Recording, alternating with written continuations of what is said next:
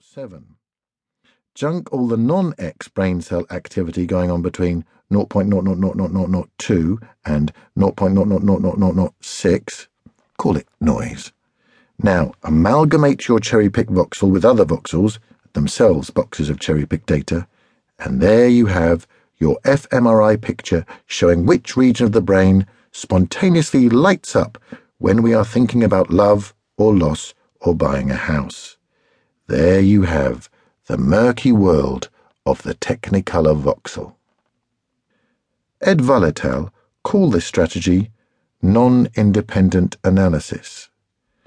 To illustrate how this strategy inflates correlations, they used it to show how daily share values on the New York Stock Exchange could be accurately predicted by the recorded fluctuations in temperature at a weather station on Adak Island in Alaska. Here's how it works.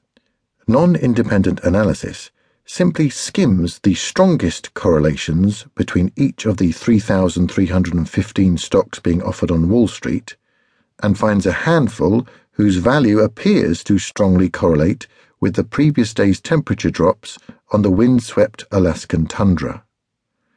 For fifty dollars, we will provide the list of stocks to any interested reader, wrote Ed Vul.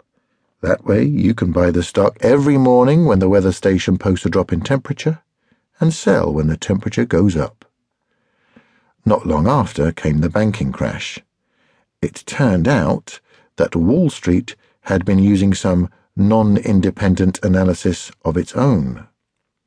In the same way that fMRI false positives are boxed up into cuboid voxels, Wall Street was boxing bad debt into mortgage bonds and collateralized debt obligations, or C D Os, better known as the wobbly stack of Jenga blocks Ryan Gosling eloquently demolishes in The Big Short.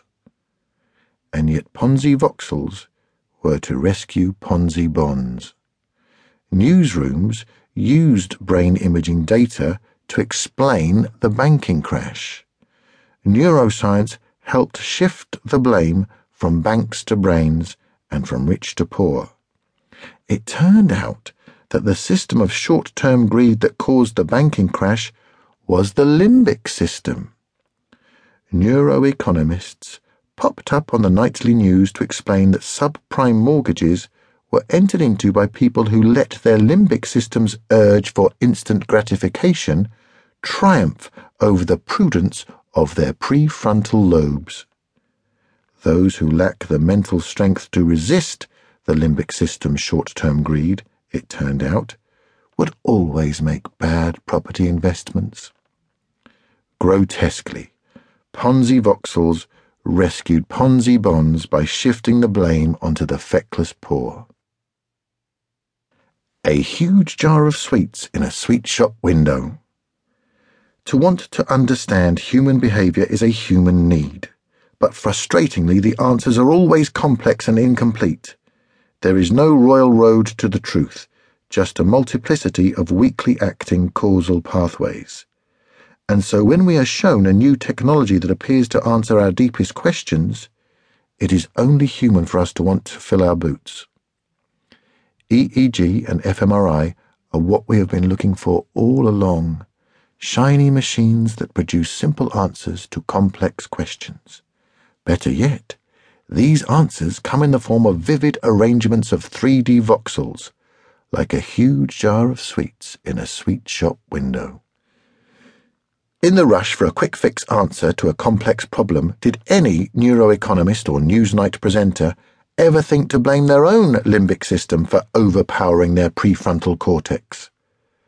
Why wasn't the way they themselves snatched at simplistic answers symptomatic of short-term neural reward circuitry? One of several experiments to which neuroeconomists alluded in the wake of the banking crash was an investigation into neural reward circuitry which measured blood oxygen levels in different brain areas when people were offered five dollars now and when they were offered forty dollars six weeks from now. The instant five dollars cash offer represents the subprime mortgage. But this is the economics of the Wendy House. Only a behavioral economist says